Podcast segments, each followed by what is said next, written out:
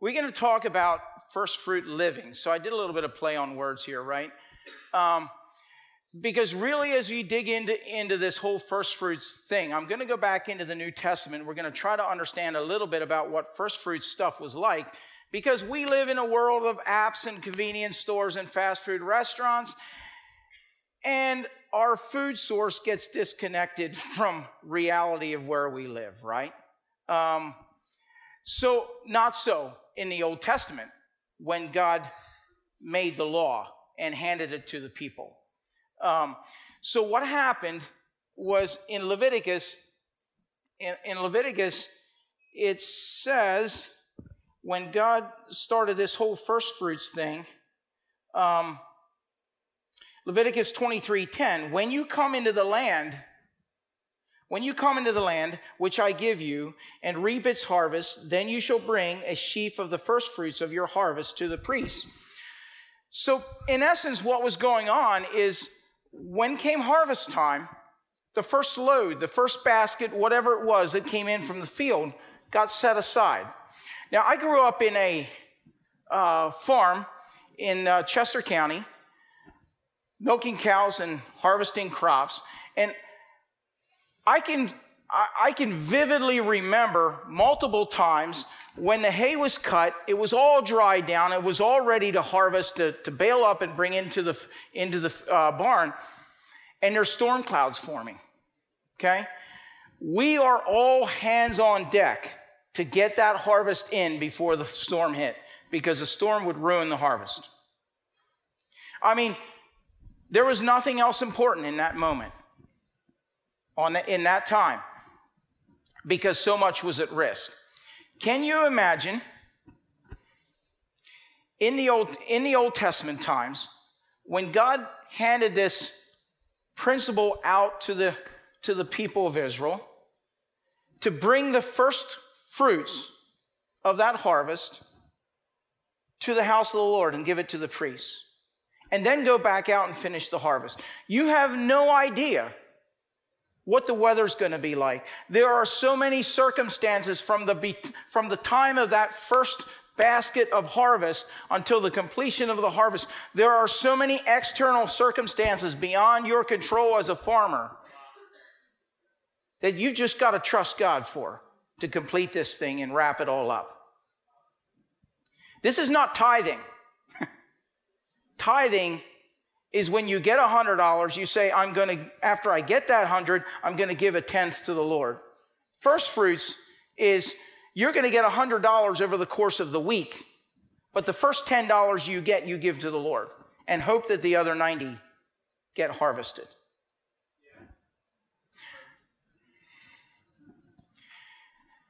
So, I want to talk about first fruits living today because it doesn't only include our giving, our finances, although I'm going to talk a little bit about that.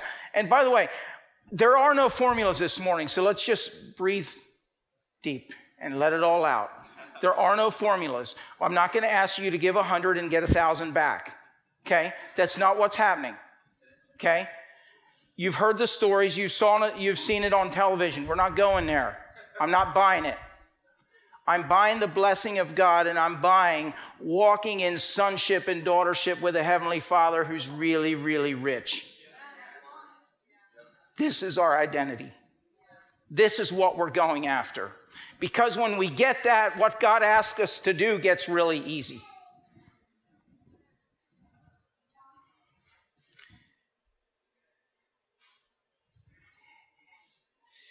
The word, the, word, the Hebrew word, I'm not a Hebrew scholar, I'm a business guy. I'm not a Hebrew scholar, but I'm going to do Hebrew, right?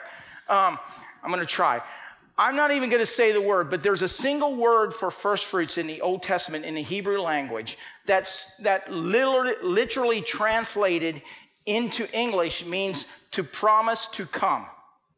The promise to come. First fruits living is at a whole different level of faith than tithing. It's about bringing your best into the Lord. It's about bringing the first, and it's about saying, God, I'm going to trust you, but I'm going to give you my best. I'm going to give you the first. I'm going to give you everything I've got right from the, from the start and trust you to take care of me on the backside. I serve in several nonprofit organizations, and I would venture to say that 90 that probably about 60 to 70% of nonprofit organizations probably 100% of nonprofit organizations get 60 to 70% of their income in November and December. Okay? That's at the end of the year, end of the business year. So the business people are running the spreadsheets and looking at the numbers and everything. We do it. I do it. And I'm not and I'm not saying that. I'm not saying that. All I'm saying today is that's not first fruits giving. That's looking at what has happened and giving out of what has already happened. First fruits giving is at a different level of faith. Jesus said this Where your treasure is, there your heart will be also. Now, for years I read that and I said, okay, so where my heart is, that's going to be my treasure. So my treasure is kind of an obvious spot of where my heart is. That's not what Jesus said. Jesus said, put your treasure over here and your heart will be there. Whoa.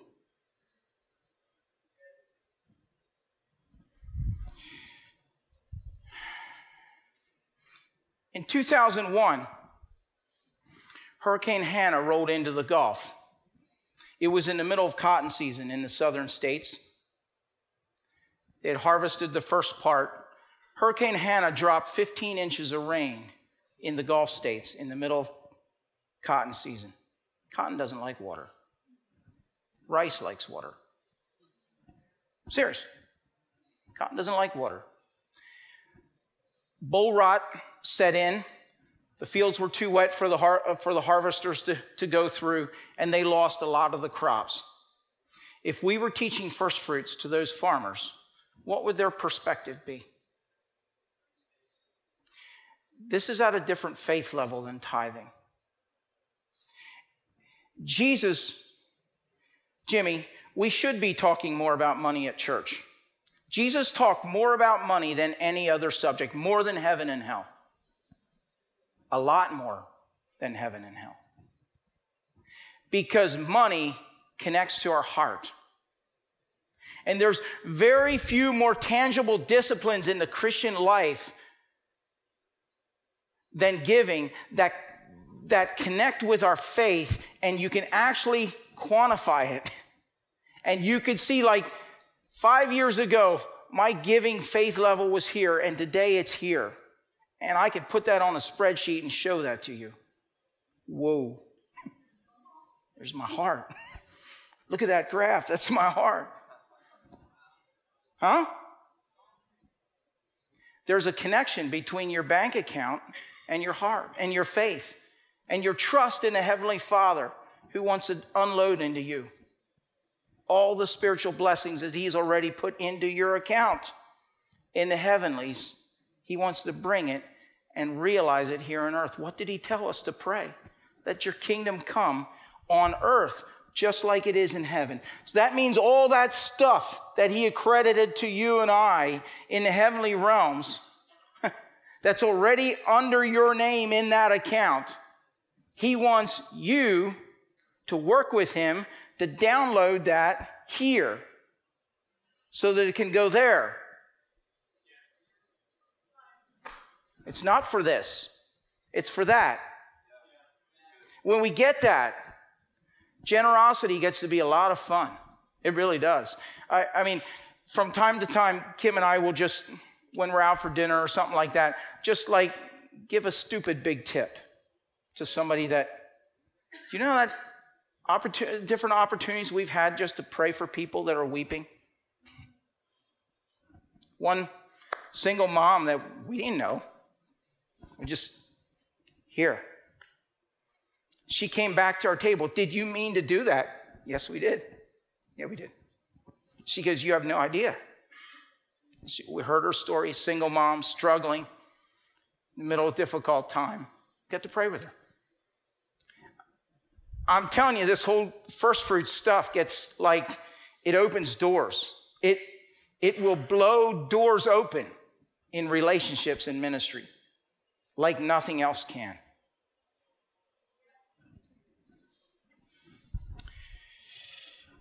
A couple things on first, first fruits giving or living. When we, when we enter into this first fruit stuff, and, and I'm going to encourage you to tithe and, and build some regular habits. That's, that, I think that's 101.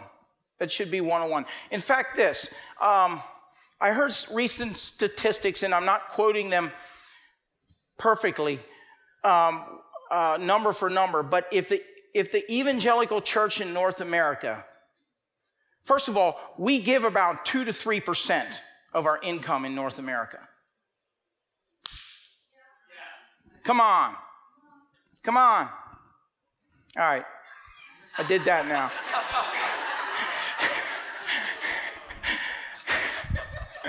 I won't scold anymore. I promise. If we gave 10%, we could solve our homeless and our poverty problems in North America. The numbers work. We wouldn't need the government to step in. They wouldn't have to glean 70% of our dollar and give 30 out. Just saying. I'm a spreadsheet guy. When we give, when we live out this first fruit stuff, we align ourselves with the very nature and character of God. You all know the verse, John 3 16. For God so loved the world that he did what? He gave. He gave.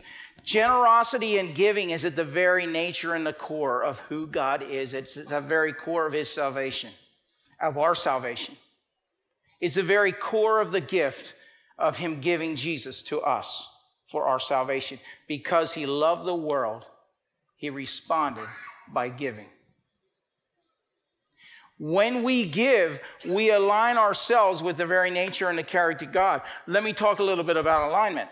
When I was a teenager, my older brother bought a truck, his first truck. It was a mess, that truck. One wheel pointed this way and the other wheel pointed that way. It was jacked up. It had a lift kit and big tires. And I drove that sucker one day, and oh my gosh, what a mess. Depending what bump you hit is where it went. Right? That was a Ford. That was part of that. But, um, ooh, all right. That's a little jab. I'm not a car dealer or a truck dealer. Um, so this thing was out of alignment. One wheel pointed this way, one wheel pointed this way. So when I do corporate, when I do corporate stuff and I'm teaching about values and alignment on teams and that type of thing, listen, that alignment on your team is huge. It's because it increases your capacity and it, it, your energy level goes up because you're not pulling against each other. Okay? And it also creates a consistency of, of decision making so that everybody is in line with the same values and vision and purpose. And so there's a consistency of decision making throughout your organization where managers don't always have to be down and in to make sure that the decisions are made. Okay? So your energy comes up, there's a consistency, your team culture of trust comes up because things are the same and we can trust the same day after day in our organization. The same thing happens spiritually when we align ourselves with God. The same thing, it's spiritual alignment. Okay? We come into alignment with who God is, and when we give, it aligns us with the very nature and the character of God. Jesus had a couple alignment issues with his disciples, remember? Remember, he's doing, he's speaking to the multitudes, and the kids start piling on. Jesus is just ministering to them. They're piling on, just like kids do when they feel that love, they pile on. And his disciples are like, no, no, no, no, no, no, get away, get away, get away. We have important stuff to do. It was an alignment issue because they failed to see the value that Jesus put in the kids. And Jesus corrected them and said, No, let them come to me because this is really their faith is what you guys need to be after. It's their perception, their, re, their receiving the kingdom is what you need. In essence, what he said. The kingdom of God is like these kids. There was an alignment issue going on, and so the disciples were making different decisions in what Jesus wanted. When we give, I will guarantee you, no questions asked, you will come into an alignment with Jesus Christ. You will connect your faith with your giving. And I want to encourage you to, to think about this in terms of going, be, uh, going over and above, entering into this faith giving aspect and not after the fact on a spreadsheet. I, I, I love it. I've been in a business leadership group for several for a bunch of years, and and one of my business uh, fellow business leaders, their business did this. It was so cool, and I started doing it, and I love it. But they decided at the beginning of the year how much they wanted to give out of their organization, and they backfed their whole budget off of that. Whoa. Whoa. Most of us start at the top and say, What's left over? They backfed that sucker and said, God, fill the pot, bring the people. we want to do this. That's first fruit stuff, okay? And I've even been convicted in, in, in myself. I'm being vulnerable now, but I've been convicted in myself. Like Kim and I have started to build a giving budget at the beginning of the year, not at the end. And we give throughout the year as God speaks. You know, I hear I talk with business leaders from time to time, and we have these conversations like, do you give, do you tithe on the, on, on, the, on the gross or on the net? Do you tithe on what you pull out of the business or do you tithe out of the business? And how much do you give and how do you decide when to give? And I say yes. Yes. All of that. That's the short answer. The long answer is pray about it. There are no formulas when in the New Testament. You see, Jesus, I mean, they blew this whole thing out of the water because when Pentecost happened and the Holy Spirit came, the believers went all in. Hey, they went all in. There wasn't a tithe. It was what was needed. It was what God spoke to them. Ananias and Ananias, Ananias and Sapphira didn't lose their lives because they didn't give their whole field to the apostles. They lost their lives because they lied that they did. They could have heard from God, and if God would have said 80% of that field, sell your field and bring 80%, there might be more stories about them in the New Testament. But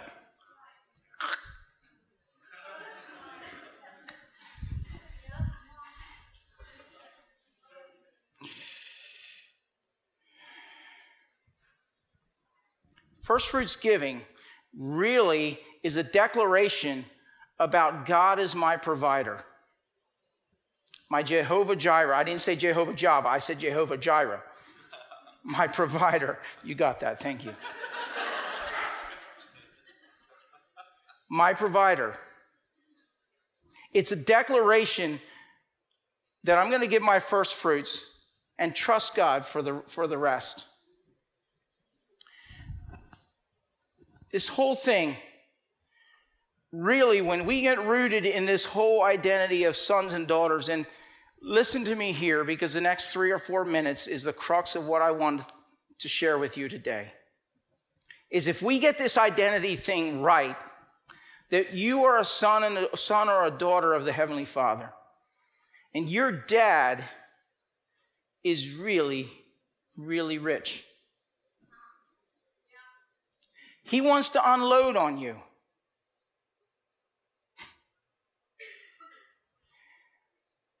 If we get that our dad is so committed to us, Jesus said, Look how good I take care of the birds in the grass. What do you think your value is to me? I've invested way more in humanity than I've had this stuff. This identity stuff is like huge because when we understand that God is my provider, that I'm simply a short term facilitator or whatever you want to call it, steward of whatever God puts in my hands. That's all. Just short term. It's all going to go away. The only thing I'm going to have to in eternity is the investment I made with that.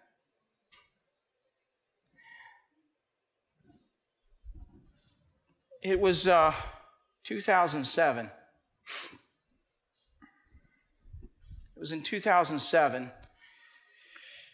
I got a phone call. I was on the way to a horse show, showing a horse that I was training at the time. I still remember the spot in the road because when I come to it, I remember it.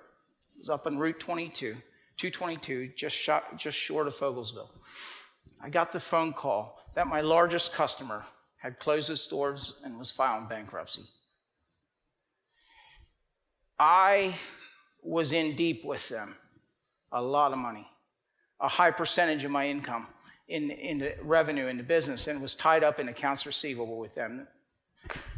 All right, business terms, but it means they owed me the money. I kind of hit a panic. And I was like, oh God, what are we going to do? And through the weekend, I was able to kind of work through my weekend. I didn't win much that weekend, but yeah, I was working through my weekend, right?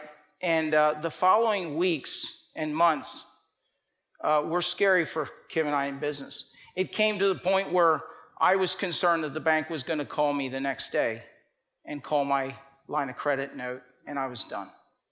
Closing doors, losing our house and everything, because we were all in in business at that point. I see heads shaking because you guys know what it's like that have been there. In the middle of that, we started getting our heads clear enough, right, to pray. And uh, I'm just being real because you get jammed up sometimes and you can't even pray about this stuff. And I, a couple weeks in, Kim and I started getting our head clear enough to really start hearing the Lord on this whole thing. And, I, and I'm saying a couple weeks in, and it was a couple weeks in. Um, I just didn't go there right away. Um, and prayed, prayed that, started praying about it. And God gave me, God gave Kim and I some, some clear strategy of how to pull through this thing. A couple things. If the bank if the bank would stick with us and so forth. And the bank did. I started my meetings following that. And god god also gave us a very clear word over that time that listen i got this. Don't worry about it. I got this. What's coming later is way bigger than what's ever happened i got this it's just a season but i got to do some stuff in you first don't you hate that i don't like that line I got to do some, yeah, that's going to hurt. I know it is. It did hurt. But it was deep identity stuff. And I turned over ownership of all that I had at a level that I never did before. And I've, I've led, I've worked, I've given differently ever since that year. In the middle of that year, the, uh, the other thing was amazing was, was in the middle, middle of that year, I owed vendors money and things like that that I couldn't pay. And, and God told me, you don't have to go through this season and lose your integrity. So I started picking up the phone. I said, listen, I can't pay you, but I still need to keep on buying materials. Like, what kind of idiot would do that? And they sold to me with an agreement because I made that call ahead of time. I, I know, I was like, wow, this is amazing. I still have a couple business partners to this day that I favor because of 12 years ago. Um, God spoke to me, you don't have to lose your integrity in the middle of this. I got this. It's going to be okay.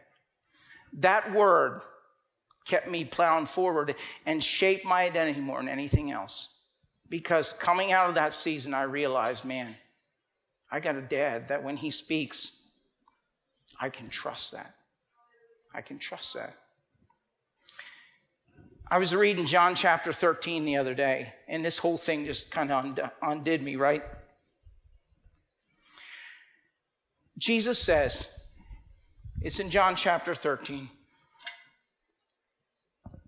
Jesus knew that the Father had put all things under his power and that he had come from God and was returning to God. So he, so he got up from the meal, took off his outer clothing, wrapped a towel around his waist, and did what? Served, washed their feet. Jesus, knowing that all things had been put under his feet, he had given authority of everything. It was all the power of the universe was invested in this man. Holy smokes. That's an identity. The part that undid me was like he gets up and he washes their feet, the lowliest thing in a household to do. He washed their feet. Who does that? Who does that?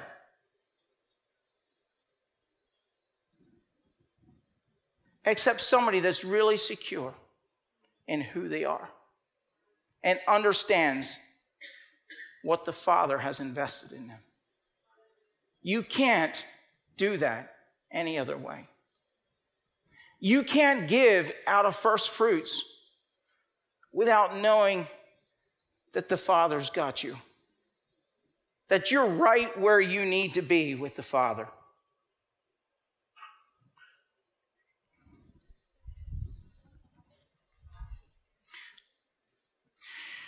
First fruits giving increases our capacity for growth and increases our capacity for God to use us and work in us. There is a, I, I, I'm telling you guys, there is a direct connection between your giving and your spiritual faith growth that you can put on a spreadsheet and quantify. I, I don't know why or how this works, but it just does. Um, over and over, when God speaks many times to Kim and I the same, the same thing, um, we give and we see God's faithfulness. I was, um, Jimmy told you I'm on a, I'm on a board with Jimmy uh, with HarvestNet. I was leading the HarvestNet um, SWOT analysis with our uh, advisory and, and uh, apostolic team last year in the fall time in, uh, uh, in November and I was leading the day of just kind of taking the organization through. So I uh, through a SWOT analysis, strengths, weaknesses, opportunities, and threats, and trying to get some vision and or some clarity around a couple of things within our within the, within the ministry. Um, I needed focus. I needed time. That summer, summer of 2018, I probably had the worst job in the history of my career, but it didn't bother me and as we were wrapping up that job, we had to close out the finances. And, and I fundamentally felt like I was, le- I was legally wronged, um, that I could have fought this in court and, and probably been okay and, and came out somewhere. Um, there were some big numbers involved, there were six figures involved. Um, and, go, and I was like, oh crap, this is all culminating at, at, at this uh, leadership. Um, uh, at the HarvestNet Summit weekend and, and, the, and the, uh, the thing that I have responsibilities for, right? And I'm like, this is all culminating. Well, that day, I'm in the middle of this SWOT analysis, and I got, a, I got an email or a text from, from uh, my customer who I'm trying to, um, to uh, settle this job with and settle our disputes. And God had told me the week before, He said, Floyd, don't fight this one what's coming next year, you need your mental energies and you need everything on board to facilitate what I'm going to do next year. All right, God. Guess we'll do that then. So I let the whole legal thing go and I stepped out on break, answered my text, and said, Yes, settled, done. At the end of the day, and I went back in, and honestly, by the grace of God, I didn't miss a beat. I went back in, picked up, and we, we, we kept on plowing through our work. And at the end of the day, I sat down, I'm like, holy smokes, what just happened today? I could have never done that 10 years ago or five years ago. This is capacity increase as we give and we see the Father's hand in our lives. I want to encourage you as I wrap up here enter into a faith journey with God. And I'm not giving you a formula. That's not what I'm here. I'm not here on Jimmy's behalf to say, give to the church. That's not what's happening here. I'm here to teach the Word of God. Jesus talked more about money because it connected to your heart. It's a tangible thing right in front of us. I have no invested interest in what I'm saying today, except that it's the Word of God and I've lived it and I've experienced it. And I'm on a journey with you of growing. Set some regular giving patterns, okay? Do the tithe, whatever you want to call it, but set some regular giving patterns. But then think about the over and above. What is it God's calling you to to live a life of generosity and live in faith? Don't just do it with your money, do it with your time. Give the God your best. Give God your best and just let God see what He'll do in your life. You know, faith is much more like a muscle than it is a bone. Muscles, the more you use them, the stronger they get and the more they grow. I want to invite you into this journey of faith and to one aspect of your finances. Just trust God. We got a rich dad, and he's a good dad.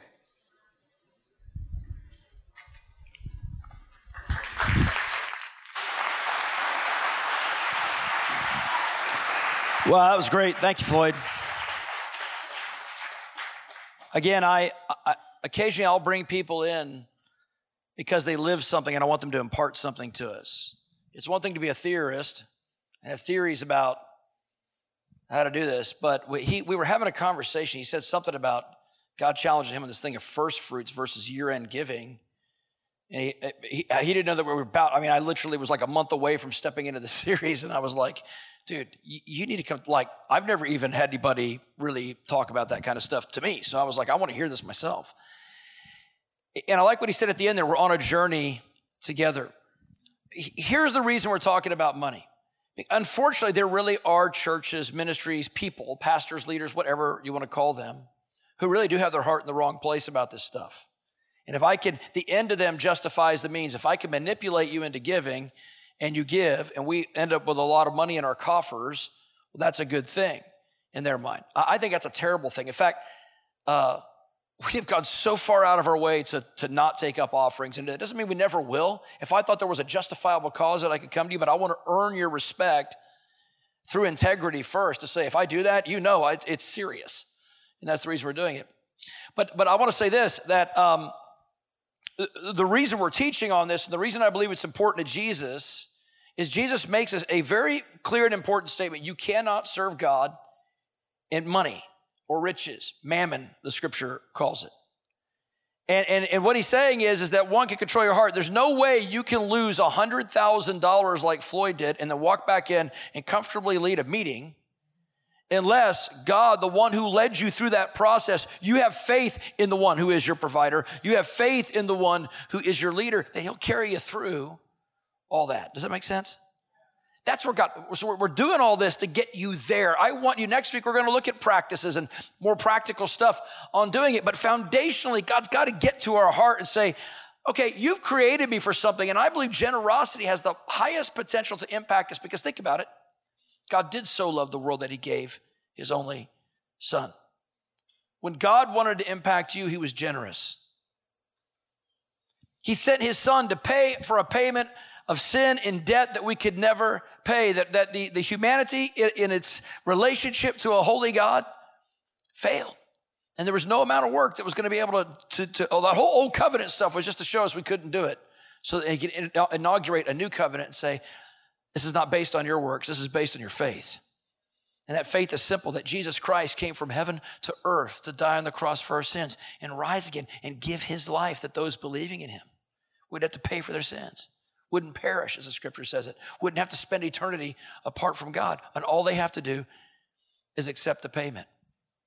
And that payment brings you to this relationship that Floyd's talking about that allows him and Kim to be able to walk out this grace to be able to, hey, look, I can go, I can throw down an extra $100 on a tip and blow a waitress's mind for the glory of God because money isn't my master. My master told me to give it away. So I said, yes, sir. Jesus is Lord of my life. And I believe Jesus wants to be able to lead us. He wants nothing to hold you but your relationship with Him. Does that make sense? And so many of us are basing so much of our life after the fact. Well, I will follow Jesus after I answer all my other masters. And Jesus says, no, no, no, there's going to be one master, and all the other ones are going to bow, every knee will bow, and every tongue will confess that Jesus is Lord. Would you stand to your feet?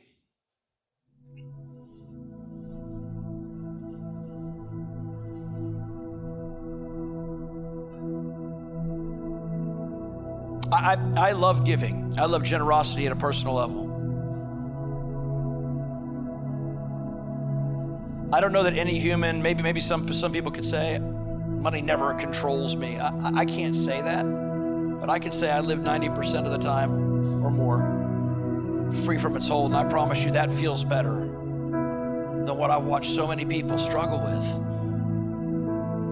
When money is your master, it's a great servant, it is a terrible master. And it robs you of your devotion to Jesus. It will cause you to compromise in your work ethics if it's your God. On the flip side of it is if it's a servant, then you will always choose integrity and followership of Jesus over something else. Because at the end of the day, you don't live for money, you live for Him. He came from heaven to earth to die for you. He, he, he, he get, when God wanted to get you, He gave His very best. That's what his first fruit was. The Bible refers to Jesus as the first fruits. Then it refers to the early church as the first fruits of those who believe. Because what they were doing in the early church was they were loving him. That all in approach, they were saying, as much as you were all in for me, I'm all in for you. How about the latter day church? How about how about the latter day people that are here today? He's asking, will you go all in? Listen, I'm gonna I'm gonna give you an opportunity, some of you, to, to receive Jesus today. And here's Here's what that looks like. Some of you are hearing this, and I'm saying Jesus died for you and rose again, and you don't care. I can't help you if you don't care. If you don't care, you'll face him on that day and you can tell him how much you didn't care about it. That'll be between you and him. But there's another group of you in here that, as this is talking, as Floyd was sharing, as I'm sharing, there's, there's a part of you that's softening. You're feeling that touch inside your heart saying, Hey, I'm inviting you into the family of God. I want to be your father. I want to heal your dysfunction. I want to minister grace to you being a follower of Jesus, some of you say, well, all you Christians are hypocrites. No, all those Christians are imperfect. There are people who are hypocrites. They are liars. They're not actually trying. Then there's those who actually surrendered their lives to Jesus who are actually trying. Don't judge someone who's trying as a hypocrite. They're not a hypocrite. In fact, honestly, those who judge hypocrites, I find it funny because they're almost always hypocritical to the very things they believe anyway. You're feeling something poking around on the inside. That's called conviction. And when you respond positively to conviction, Lord, I see it. I need this. I want this. The Bible says He'll pour out the, Holy Spirit in your heart, you know, begin to give you this grace, this ability to begin to walk in a relationship with God, free from the penalty of sin, with within this thing called grace and the opportunity to grow in Him. And He wants to give that to some of you today. Just don't resist what's poking around in your heart. Surrender all of us, including me. I was a wild man in the Marine Corps, lived a wild party, sinful lifestyle. And God began to poke around in my heart, and I said, Yes. Would you bow your head and close your eyes? I want to give some of you that opportunity to do that in the, in the, in the privacy of your own heart. If you're here today and you're saying, I hear you, I do believe that Jesus came from heaven to earth to die on the cross for my sins. I do believe he rose again, and I want to receive Jesus as Lord of my life. I want to be filled with the Holy Spirit, the Spirit of generosity. I want, no, I want to lay hold of that for which God made me for. If that's you today, would you please raise your hand high and I'll pray for you? I won't call you up, I won't embarrass you. I see a couple. Anybody else? It matters. I raise my hand because I don't got to raise my hand. God sees me. What are you afraid of then? I'm not afraid. For those of you who already walk with Jesus today, I'm, I'm going to invite you into this, to this, continue to, we said over the five weeks when I started this series, could we take five weeks? You don't got to do anything more with your money. Just begin to look at your heart and see what's holding you and ask God about it. Uh, and you're on that journey. Let's continue to invite God and fill us with the spirit of generosity. Can we do that? Join me in praying with those who are receiving Christ as well. Say, God, I come to you in the name of Jesus. Lord, I ask you to forgive me of my sins. And Lord, I ask you to fill me with the Holy Spirit. I want to walk in the spirit of generosity, investing my life in you as worship to you, investing my life in others around me as ministry to them on your behalf. And my trust is you're my provider and you will take care of my needs as I give myself away. As I live to give, I know you'll give back to me. I put my energy on being your follower.